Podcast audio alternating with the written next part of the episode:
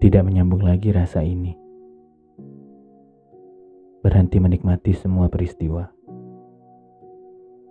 Bukan mengantarkan denyut tanpa sambungan.